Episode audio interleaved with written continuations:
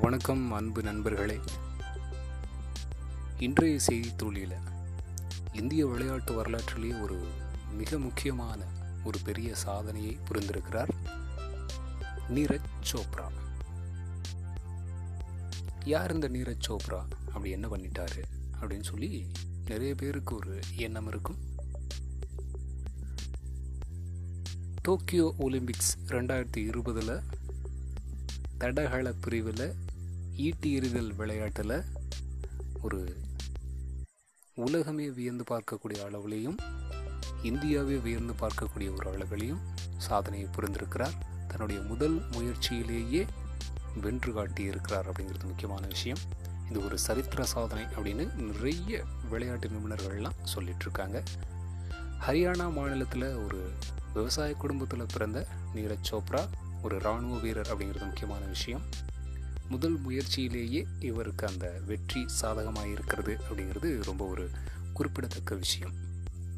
அதாவது டோக்கியோவில் இருக்கக்கூடிய அந்த ஒரு சூழல் பார்த்திங்கன்னா ஈட்டி எறிவதற்கு ரொம்ப ஒரு எளிய ஒரு விஷயம் இல்லை அப்படின்னு சொல்லலாம். இந்த மாதிரி ஒரு எளிய விஷயம் இல்லாத சூழ்நிலையில் அந்த இக்கட்டான ஒரு சூழ்நிலைக்கு தன்னை மாற்றிக்கொண்டு அதாவது இந்தியாவிற்கு இது ஒரு கடைசி வாய்ப்பு அப்படிங்கிறது முக்கியமான விஷயம். அதை தன்னுடைய மனதில் கொண்டு இந்தியாவிற்கு எப்படியாவது பதக்கத்தை வாங்கி கொடுத்து விட வேண்டும் அப்படிங்கிற அந்த ஒரு எண்ணத்தை தன்னிலே ரொம்ப ஒரு ஆழமாக பதிவு செய்து கொண்டு விளையாடியதாக சொல்கிறாரு அதிகபட்சமாக பார்த்திங்கன்னா முதல் மூன்று சுற்றுக்களில் எண்பத்தி ஏழு புள்ளி ஐந்து எட்டு மீட்டர் தூரம் வந்து இவர் ஈட்டி எரிஞ்சிருக்கிறார் இதுதான் ரொம்ப ஒரு சிறப்பான ஒரு விளையாட்டை அந்த இடத்துல கொடுத்துருக்கிறாரு அப்படிங்கிறதுக்கான விஷயம். இதில் பார்த்தீங்கன்னா சுதந்திர இந்தியாவில் தடகள பிரிவில் முதல் தங்கப்பதக்கம் இதுதான். இதற்கு முன்பு பார்த்திங்கன்னா பிரிட்டிஷ் இந்தியாவாக நம்ம இருந்தோம். சுதந்திரத்திற்கு முன்பு அதாவது ஆயிரத்தி தொள்ளாயிரத்து இருபதில் பார்த்திங்கன்னா பிரிட்டிஷ் இந்திய அணி தடகள பிரிவில் தங்கம் வென்றிருந்தது அப்படிங்கிறது வரலாறு. அதற்கு பிறகு நூறு ஆண்டுகள் கழித்து இந்த டோக்கியோ ஒலிம்பிக்ஸில் தான் இந்திய சார்பாக தடகள பிரிவில் ஒரு தங்கப்பதக்கம் நமக்கு கிடைத்திருக்கிறது. ஈட்டி பார்த்திங்கன்னா பார்த்தீங்கன்னா நம்முடைய நாட்டை பொறுத்த வரைக்கும் ஒரு பெரிய ஒரு கவனம் இல்லை அப்படின்னு தான் சொல்லலாம். ஏன்னா நம்முடைய விளையாட்டின் மீதான கவனம்லாம் பார்த்திங்கன்னா கிரிக்கெட் சார்ந்து இயங்குகிறது. ஹாக்கி கூட நம்முடைய தேசிய விளையாட்டாக இருந்தாலுமே கூட அதுவும் ஒரு மிகப்பெரிய முக்கியத்துவம் அடையவில்லை. நம்முடைய ரசிகர்களிடையே அப்படிங்கிறது முக்கியமான விஷயம். இந்த மாதிரி ஹாக்கி ஒரு தேசிய விளையாட்டான ஹாக்கிக்கு இப்படி ஒரு நிலைமை இருக்கும்போது ஈட்டியறுதலுக்கு எப்படி இருக்கும் அப்படிங்கிறது நம்ம சிந்திச்சு பார்த்துக்கலாம். அதில் முக்கியமான விஷயம் எந்த ஒரு பெரிய ஸ்பான்சர்ஸ் கிடையாது. தன் மீதான ஒரு கவனம் இல்லை அப்படிங்கிற அந்த ஒரு சூழலில் ஈட்டியறுதலில் தன்னுடைய முதல் முயற்சியில் வென்றிருக்கிறார். இது வந்து எல்லா ஒரு புதுமுக விளையாட்டு வீரர்களுக்கும் ஒரு உற்சாகத்தையும் தன்னம்பிக்கையும் கொடுக்கக்கூடியது. ஒரு வரலாற்று நாயகனாக கூட நீரஜ் சோப்ரா மிளிர்கிறார் அப்படின்னு சொல்லலாம். இது இந்த மாதிரி புதுமுக விளையாட்டு வீரர்களுக்கு ஒரு தொடக்க புள்ளி அப்படின்னு சொல்லலாம். நம்பிக்கையை என்னாலும் கொடுக்கக்கூடிய ஒரு இடத்தை பிடித்திருக்கிறார். வாழ்த்துக்கள் நீரஜ் சோப்ரா.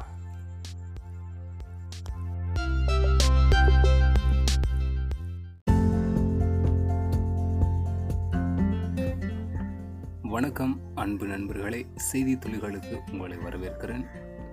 சென்னையில் இன்றும் நாளையும் காலையில் எட்டு மணியிலிருந்து பதினோரு மணி வரைக்கும் போக்குவரத்தில் மாற்றம் செய்யப்பட்டிருக்கிறது.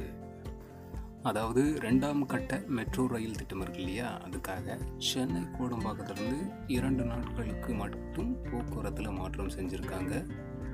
போக்குவரத்து இங்கே நாளுக்கு நாள் அதிகமாகிக்கிட்டே இருக்கிற காரணத்தினால மெட்ரோ ரயில் திட்டங்கள் வந்து விரிவாக்கம் செய்யப்பட்டிருக்கிறது. அதாவது பார்த்திங்கன்னா முதல் கட்டத்தில் வண்ணாரப்பேட்டையிலேருந்து விமான நிலையம் வழித்தடம் சென்னை சென்ட்ரலிருந்து சென்ட் தாமஸ் மவுண்ட் வரையில் இரண்டாவது வழித்தடத்தில் அதற்கு பிறகு மெட்ரோ செயல் இந்த முறையில் ரயில் சேவை இப்போது இயங்கிட்டு வருது மெட்ரோ ரயில் சேவை. இந்த நிலையில் மெட்ரோ ரயில் திட்டத்தை ரெண்டாவது கட்டமாக அதாவது நூற்று பதினெட்டு புள்ளி ஒன்பது கிலோமீட்டர் தூரத்துக்கு மொத்தம் மூணு வழித்தடங்களில் தமிழக அரசு செயல்படுத்த திட்டமிட்டிருக்கிறது. இந்த ஒரு திட்டத்தின்படி மாதவரத்திலிருந்து சிப்காட் வரை அதாவது பழைய மகாபலிபுரம் சாலையை ஒட்டிய சிறுச்சேரி அந்த பகுதியில் நாற்பத்தி ஐந்து புள்ளி எட்டு கிலோமீட்டர் தூரத்துக்கு மூலக்கடை பெரம்பூர் அயனாவரம் கெல்லிஸ் கீழ்ப்பாக்கம் மருத்துவக் கல்லூரி நுங்கம்பாக்கம் ஆயிரம் விளக்கு மயிலாப்பூர் அடையாறு பெருங்குடி துறைப்பாக்கம் வழியாக மூணாவது வழித்தடம்.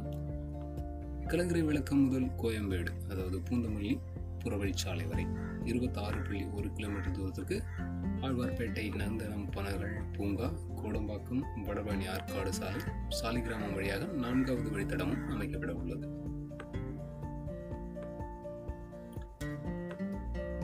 இதனால் இந்த இரண்டாவது கட்ட மெட்ரோ ரயில் திட்டத்திற்காக போக்குவரத்தில் மாற்றம் செஞ்சுருக்காங்க. அடுத்த செய்தி பார்க்கலாம். இந்த செய்தி மாலை மலரில் வெளியாகி இருக்கு. ட்ரோன்கள் மூலம் மருந்து தெளித்ததால் தொண்ணூறு சதவீதம் கொசுக்கள் அழிக்கப்பட்டிருக்கிறதாக மாநகராட்சி தகவல் சொல்லியிருக்கிறதா இந்த செய்தி வந்திருக்கு. ட்ரோன்கள் மூலமாக கொசு மருந்து தெளிக்கும் பணிக்கு மாதத்துக்கு ரூபாய் இருபத்தி ரெண்டு லட்சம் செலவாகும் அப்படின்னு சொல்லி சென்னை மாநகராட்சி மதிப்பிட்டிருக்கிறது. சென்னை நகரில் கொசுத்துள்ளையை ஒழிக்க சென்னை மாநகராட்சி பல நடவடிக்கைகளை எடுத்தாம் வடகிழக்கு பருவமழை காலத்திற்கு முன்பே கொசுத்துள்ளையை கட்டுக்குள்ளே கட்டுக்குள்ள கொண்டு வர புதிய யுக்தியை பயன்படுத்த முடிவு செஞ்சிருக்காங்க. ஊழியர்கள் எங்கெல்லாம் போக முடியாத இடங்கள் இருக்கு இல்லையா? நீர்நிலைகள் நீர்வழி பாதைகள் புதர்களில் கொசுக்களை அடிக்க ட்ரோன் மூலம் பூச்சி மருந்து கொள்ளி தெளிக்கலாம் அப்படின்னு சொல்லி திட்டம் திட்டமிட்டிருக்காங்க. முதல்ல சோதனை முறையில் தொடங்கப்பட்ட இந்த திட்டத்தில் அண்ணா பல்கலைக்கழகத்தில் நான்கு ட்ரோன்கள் பயன்படுத்தப்பட்டுச்சு. கூவம் அடையாறு மற்றும் பக்கிங்காம் அப்படின்னு சொல்லி நூற்று நாற்பது கிலோமீட்டர் நீர்வழி பாதைகளில் ட்ரோன்கள் மூலம் கொசு மருந்து தெளிக்கக்கூடிய பணி தொடங்குச்சு. பல பகுதிகளில் தினமும் கொசு மருந்து தெளிக்கப்பட்டுச்சு.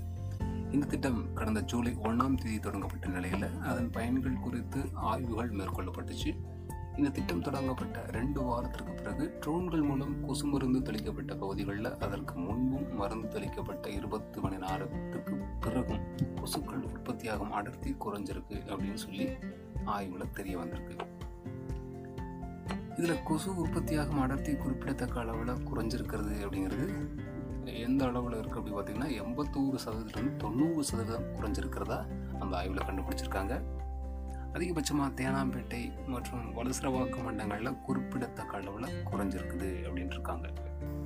அதே வேளையில் கொசு மருந்து பயன்பாடு இருக்குது பார்த்தீங்களா அது வந்து ஆறு சதவீதம் குறைந்து மிச்சமாக இருக்கிறது அப்படிங்கிறது ஒரு விஷயம். அது மட்டும் இல்லாமல் கொசு மருந்து தெளிக்கக்கூடிய பணி செலவு இருக்குது பார்த்திங்களா அந்த பணி அதாவது ஊழியர்கள் இருக்காங்க அவர்களுக்கு வழங்கப்படக்கூடிய சம்பளம் உட்பட பல்வேறு செலவுகள் குறையுது அப்படின்னு சொல்லி வேறு பணிகளுக்கு அதாவது இந்த பணிகளை இருந்தவர்களை வேறு பணிகளுக்கு அனுப்பவும் முடியும் அப்படின்னு சொல்லி அவங்க சொல்கிறாங்க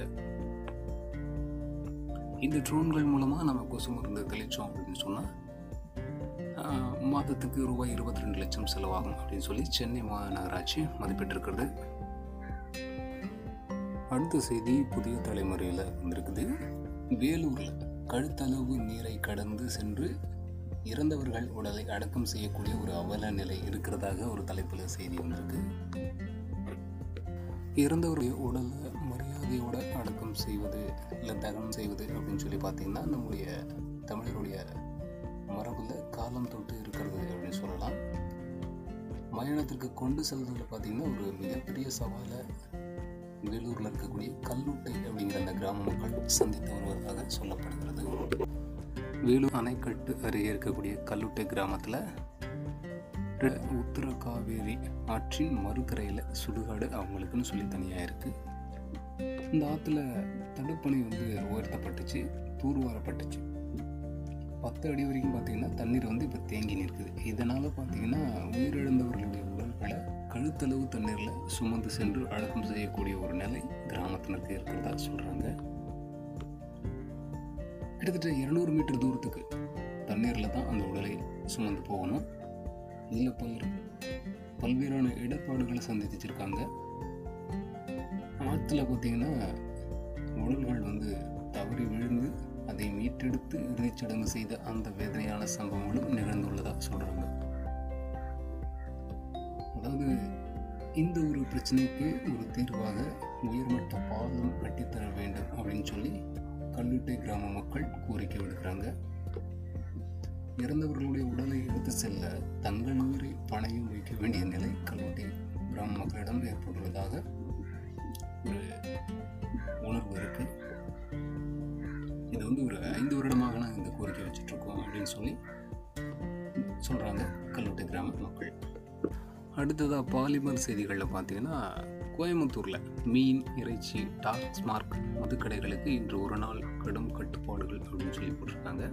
இந்து தமிழில் வந்திருக்கக்கூடிய செய்தி ஜிஎஸ்டி இழப்பீட்டுத் தொகையை மத்திய அரசு வழங்க வேண்டும் அப்படின்னு சொல்லி புதுச்சேரி முதல்வர் சொல்லியிருக்கிறதாக போட்டிருக்கிறாங்க.